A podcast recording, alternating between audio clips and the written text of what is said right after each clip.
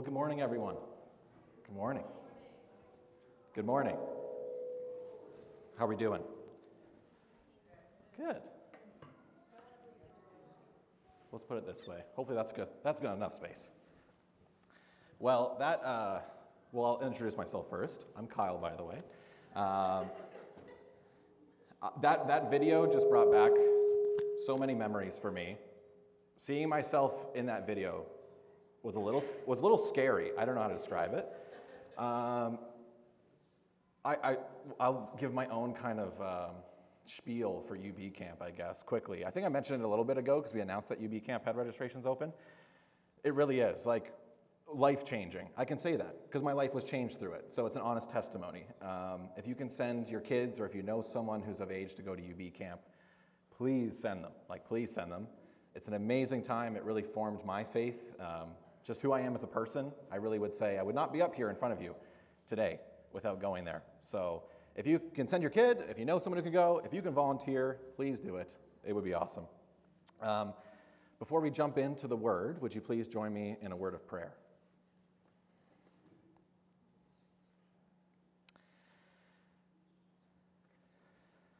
Dear Lord, God, we thank you for this time. We thank you for the time that we've had so far to spend in worship, in fellowship. Lord, I thank you for the gifts of the people in this church and just their ability to share those gifts with us. God, I thank you for the fun that we've had and the laughter. Lord, it's all from you, and we praise you for this time. As we jump into your word, would you please open up our minds and our hearts to be receptive to what you have to say to us today? We pray this all in your name. Amen. Well, we are now in the second week of our 66 week series in the Gospel of Luke. Yes, 66 is the right number. Uh, if you weren't here with us last week, Pastor Brad introduced our new sermon series that we're going to be going through over the next year and a bit, and we're going to be walking verse by verse through the Gospel of Luke. 66 weeks can sound intimidating, but it actually excites me. Uh, I'm really looking forward to going through this series together. And our hope is obviously that we can pick up on some major themes throughout the Gospel of Luke throughout our time together. But our ultimate hope is that as we go through this series, we can take a moment to really slow down as we go through Scripture, to have a greater understanding of who God is, of who He's made us to be as His church, and especially as the Gospel of Luke is going to touch on, we're going to talk about what the work of salvation really is that God is doing in our world.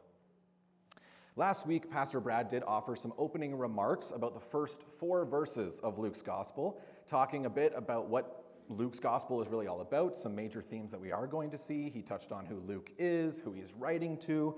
And this week, we're jumping into the first story in Luke's gospel, the first story that Luke has to give us. And so this morning we're going to be walking through the story of the foretelling of the birth of John the Baptist. Now, if you were with us back in November and December during our Advent series as we were looking forward to celebrating Christmas, we actually already went through this passage together. Back then, we were studying this passage really in the light of Christmas, looking forward to celebrating the birth of Jesus Christ. But my hope here this morning is that we can look at this story more in the greater lens of the entire Gospel of Luke. This is the first story that Luke gives us, and this story really sets the tone for what the rest of the Gospel is going to talk about. So if you have your Bibles with you, would you please open up to Luke chapter 1? We're going to start at verse 5 today. Luke chapter 1, starting at verse 5, and we're going to go all the way to 25 today. So Luke chapter 1, verse 5, going to 25. And here is what Scripture has to say. In the time of Herod, king of Judea, there was a priest named Zechariah who belonged to the priestly division of Abijah. His wife Elizabeth was also a descendant of Aaron.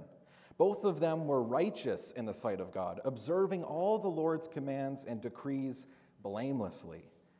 But they were childless because Elizabeth was not able to conceive and they were both very old.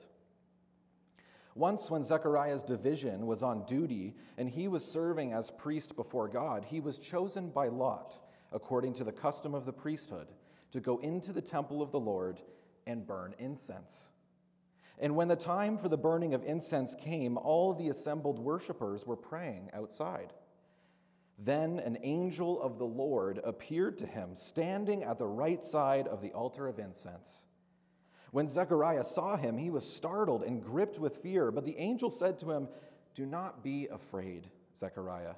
Your prayer has been heard. Your wife Elizabeth will bear you a son, and you are to call him John. He will be a joy and a delight to you. Many will rejoice because of his birth, for he will be great in the sight of the Lord. He is to never take wine or other fermented drink, and he will be filled with the Holy Spirit even before he is born. He will bring back many of the people of Israel to the Lord their God. And he will go on before the Lord in the spirit and power of Elijah to turn the hearts of the parents to their children and the disobedient to the wisdom of the righteous, to make ready a people prepared for the Lord. Zechariah asked the angel, How can I be sure of this? I'm an old man, and my wife is well along in years. The angel said to him, I am Gabriel. I stand in the presence of God, and I have been sent to speak to you and to tell you this good news.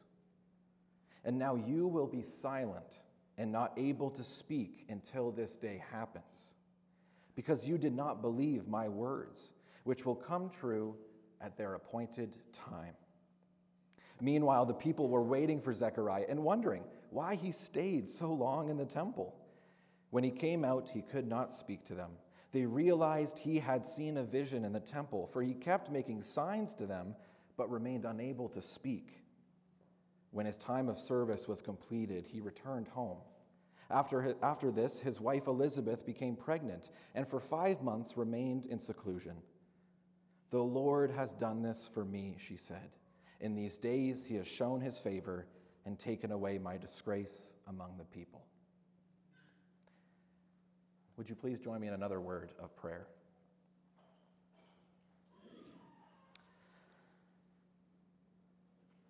God, we settle our hearts before you.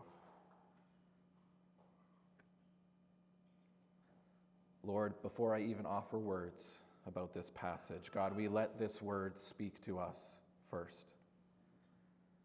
We thank you for this story. We thank you for the people who are involved in it and the way that you moved in their lives. And would this teach us something about our faith? Would this stir something in us, Lord, so that we may follow you and love you more deeply? I pray this in your name. Amen. Well, that was a little bit of a longer passage that we read this morning, but I thought it was first helpful for us to just read the passage in its entirety, to read it as one cohesive story. So that way we have the bigger picture of what's really going on in this passage. But as we walk through it together, my hope is that we'll walk through it as the story is told, but I kind of want to highlight each of the characters in our story, what they have to teach us about the greater themes of the Gospel of Luke, as well as just what they have to teach us here today about our faith.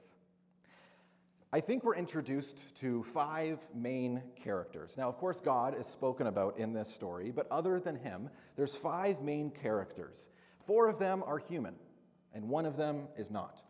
We meet Zechariah, his wife Elizabeth, their future son, John.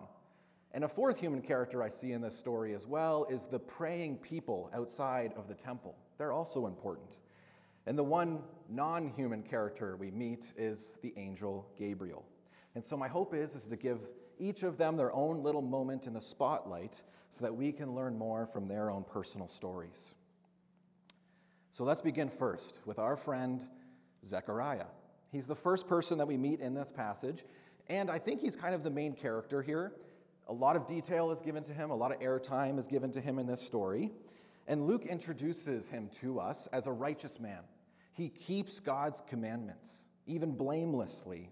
And his wife, Elizabeth, is also described in this way. We're told that Zechariah is an old guy, he's an old man. and him and his wife have not been able to have a child during their marriage. And Luke tells us specifically that Zechariah is a priest. He's a priest. And this means that he serves in the temple of the Lord. He's there to ensure that the proper laws and procedures are followed when people are presenting different offerings and sacrifices to God. He's there to ensure that God is worshiped rightly by God's people.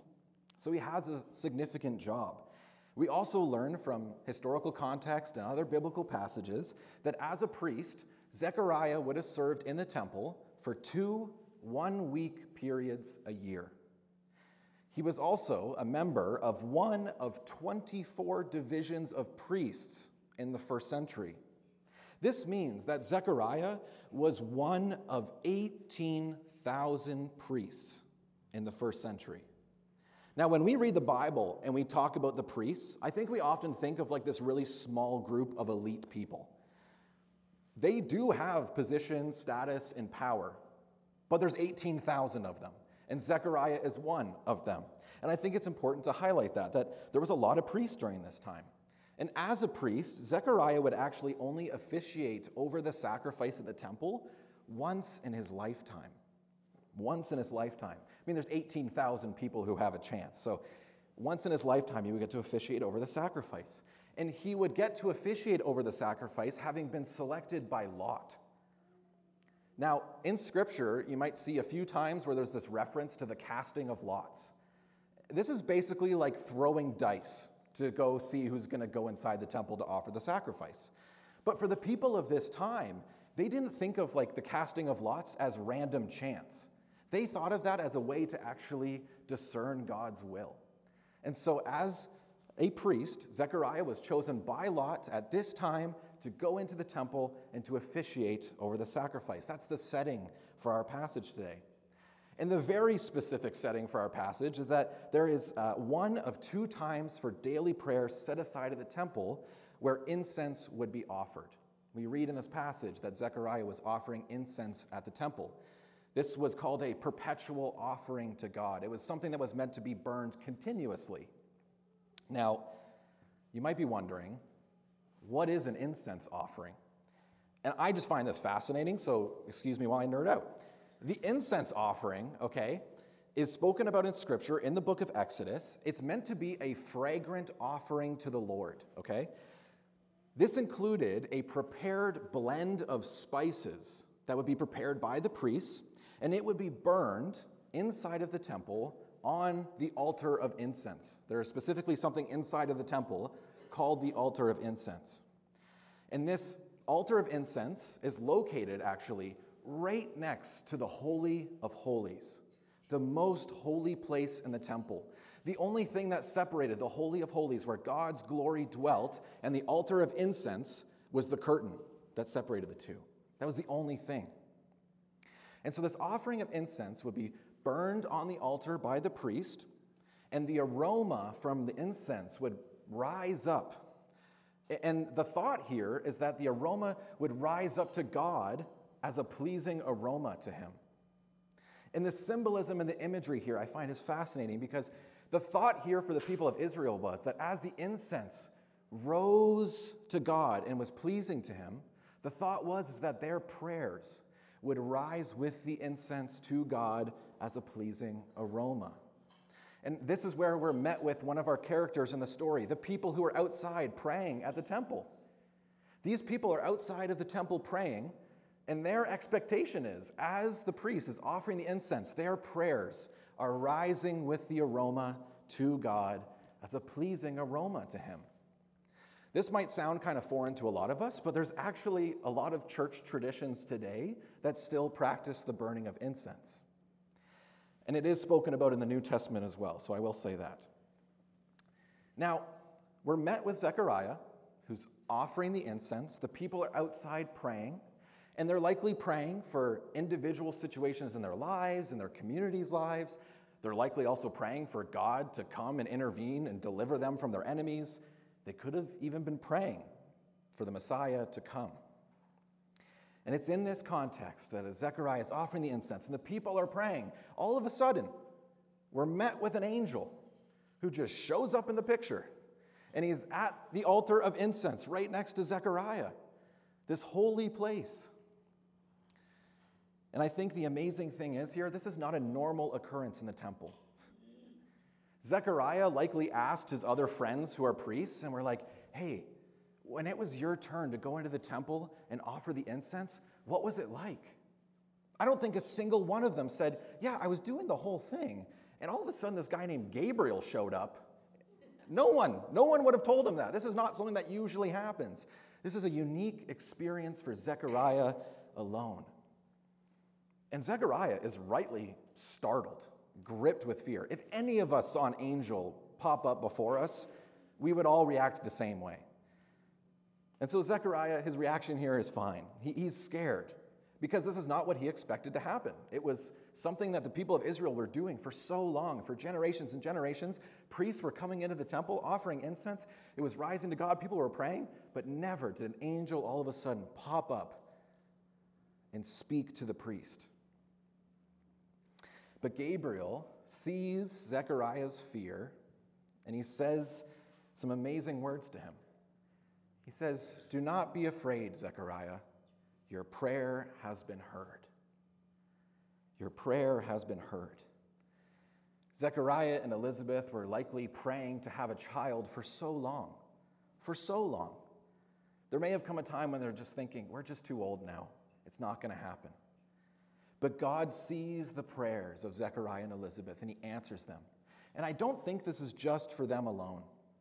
I think this answering of prayer is also for the people who are outside of the temple. Your prayer has been answered. I think about the generations of people who have been praying outside of the temple. I think about the entire history throughout the Old Testament of the people of God looking forward to God intervening and delivering them. And it's here in this passage and in these words where God speaks through Gabriel and says, Do not be afraid, your prayer has been heard.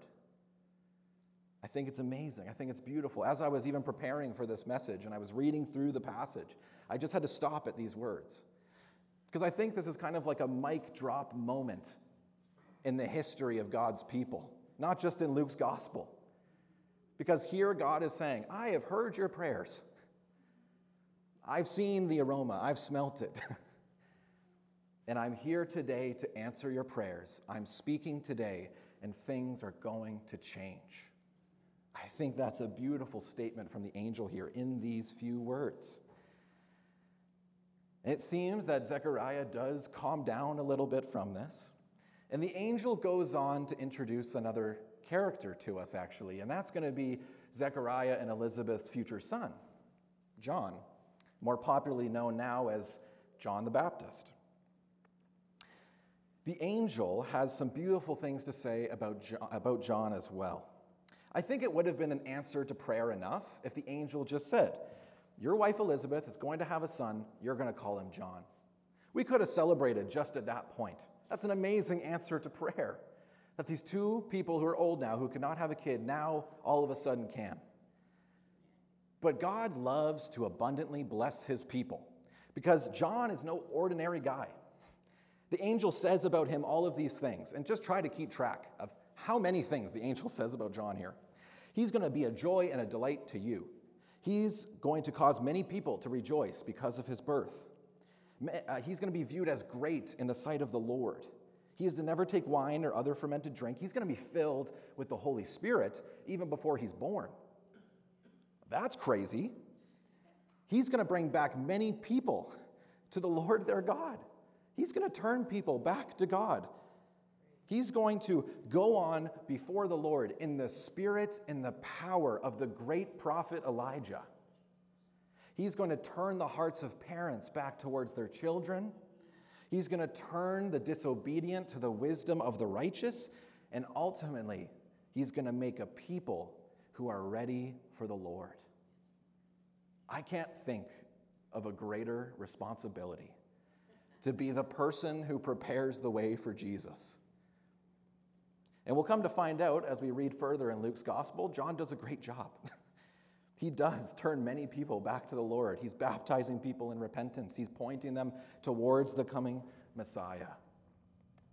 And we're going to talk more about John later on throughout our series, so we won't go further about what his life ends up looking like. But it's important for us to uh, hear this even now today, because what the angel Gabriel speaks about John is a major theme throughout our gospel the turning of people's hearts back to God.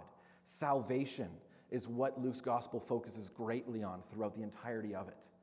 And this is just kind of letting us know this is what it's all going to be about. So Zechariah hears this amazing promise, this amazing proclamation, this incredible prophecy, but he's got some questions. And he, and he says to the angel, how, how can I be sure of this? This sounds great and all, but how do I know this is going to happen? Because I'm old and my wife is along in years. So, how is this going to work out? And the funny thing is, Gabriel doesn't tell him. He just says, I am Gabriel. Tells him who he is. He says, I stand in the presence of God. I mean, he's an angel, but they're also inside of the temple right now, right next to the Holy of Holies.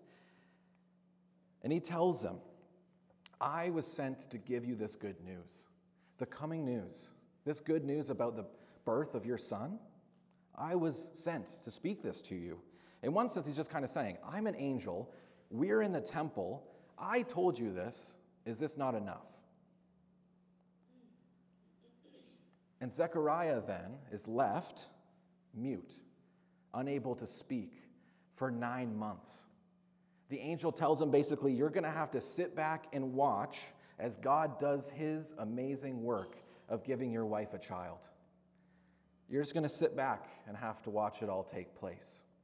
This might sound like kind of a harsh punishment for the question that Zechariah gave, but he did respond in disbelief. And I actually think what the angel does for him here is an act of kindness. He could have just said, Zechariah, you're out of the picture now. We're going to find somebody else.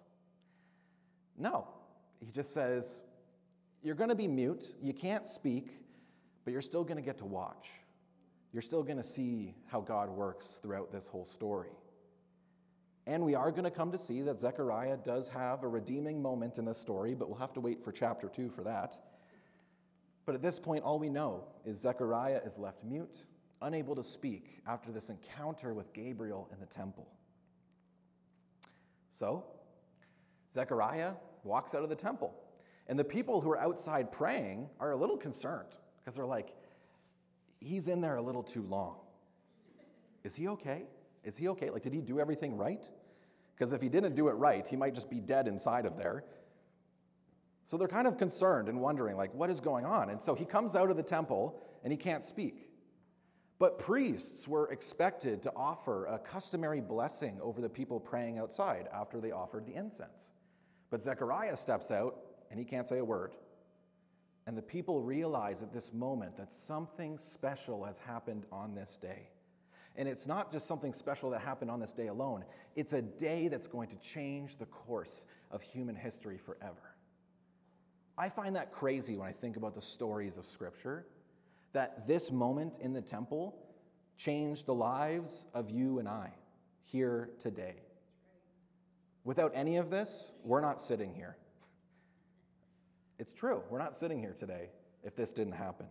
And to think that because this happened, we are here today, I think is amazing. And so these people here, even on this day, have realized something's happened. He's seen something in there. He can't, he can't speak to us. I don't know what Zechariah did. I don't know if he just tried to wave goodbye and go back home or whatever, but he just left and he goes back home to Elizabeth. And we're told that Elizabeth becomes pregnant and this is our introduction, really, to Elizabeth. I mean, we're told from the very beginning that she's righteous. She also follows God's commandments, like Zechariah does. But this is the first time we actually get to hear from her in this story. And although little is spoken of her within this story, I think perhaps out of all the characters, Elizabeth might shine the brightest. Because Elizabeth becomes pregnant. For five months, she remains in seclusion. We actually don't know why but she's in seclusion for five months. And the first words that we hear from Elizabeth are, The Lord has done this for me. In these days, he has shown his favor to me and taken away my disgrace among the people. For Elizabeth, her life was likely very difficult.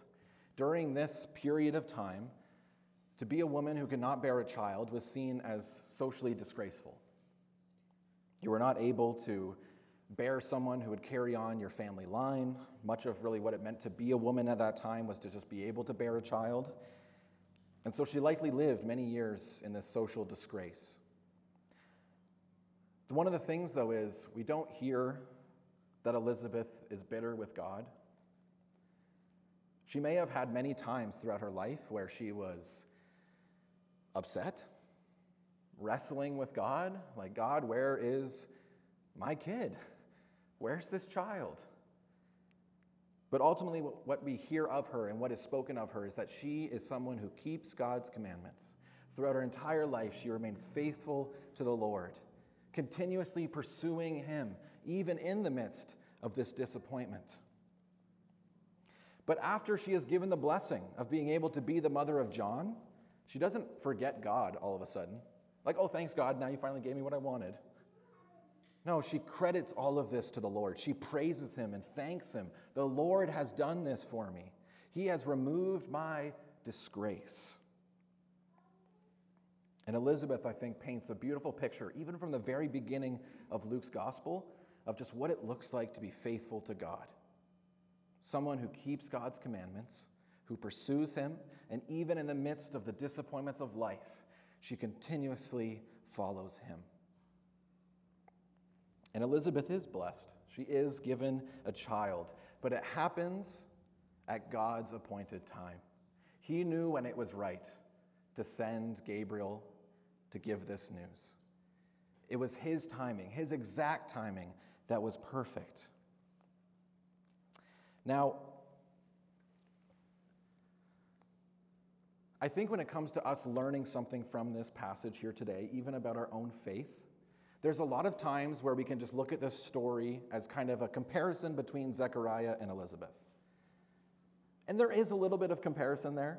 Zechariah chooses to not believe, and Elizabeth chooses to praise and have faith. But I think there's much more to the story than just that. First, I really think that what we can learn from this immediate story here today is that God fulfills his promises. God fulfills his promises. And that's going to be a major theme throughout Luke's gospel. No matter how long the silence, no matter how crazy the promise, no matter how deep our disappointments and how things have been, God faithfully fulfills his promises in his appointed time. And that last little part is really important. It's about his time. He knows what's right for us, but he also knows when it's right for us too. We as people like to have our prayers and promises answered right away and in our terms on our time. How many of us afterwards, after finishing praying, just expect things to change right away? A lot of us do, even if we might not say it uh, right away, but it's true. When we pray and we finish our prayers, sometimes we just believe, okay, God, it happened or it's happening. And sometimes God does act in the immediate. There are times when He instantly will respond to our prayers and answer them. But oftentimes, God really likes to reverse our expectations. He really likes, I think, in one sense, to surprise us with not only the type of answer he gives us, but when he gives it to us as well. And again, I think this is a major theme in Luke's gospel, where Jesus himself is going to reverse a lot of people's expectations. A lot of people's expectations. But what we do know is that in the midst of all this, that God is faithful to fulfill the promises he's made. He's faithful to fulfill the promises he made in the Old Testament He's faithful also to the promises he's made in the New Testament, ones that we're still waiting to see fulfilled. We're still waiting to see that fulfilled that day when we're going to live together as his church in a place with no more death, crying, pain, or mourning. We're still waiting for that. But the beautiful thing is, God has a great track record of fulfilling his promises. There is not a promise of his that will go unfulfilled. And we can rest in that promise and trust in that promise. We may have times where we have doubts and we have questions like Zechariah, but we still have the opportunity to choose trust, praise and thanks like Elizabeth did. Ultimately, God fulfills his promises. I think a really important thing to go along with that, though, is that the blessings that God gives us work both personally and in community. God blesses Zechariah and Elizabeth here with a child. But what does the angel say about John as well? He doesn't just say he's going to be a joy and delight to just you. He says many are going to rejoice because of his birth. And the same thing is going to happen with Jesus too. God gives blessings to us. It meets our personal needs because he knows what we need. But ultimately, the blessings he even gives us have a multiplication effect to them. The blessings that he provides to us are meant to also bless others. There's meant to be kind of this snowball thing that happens with blessings.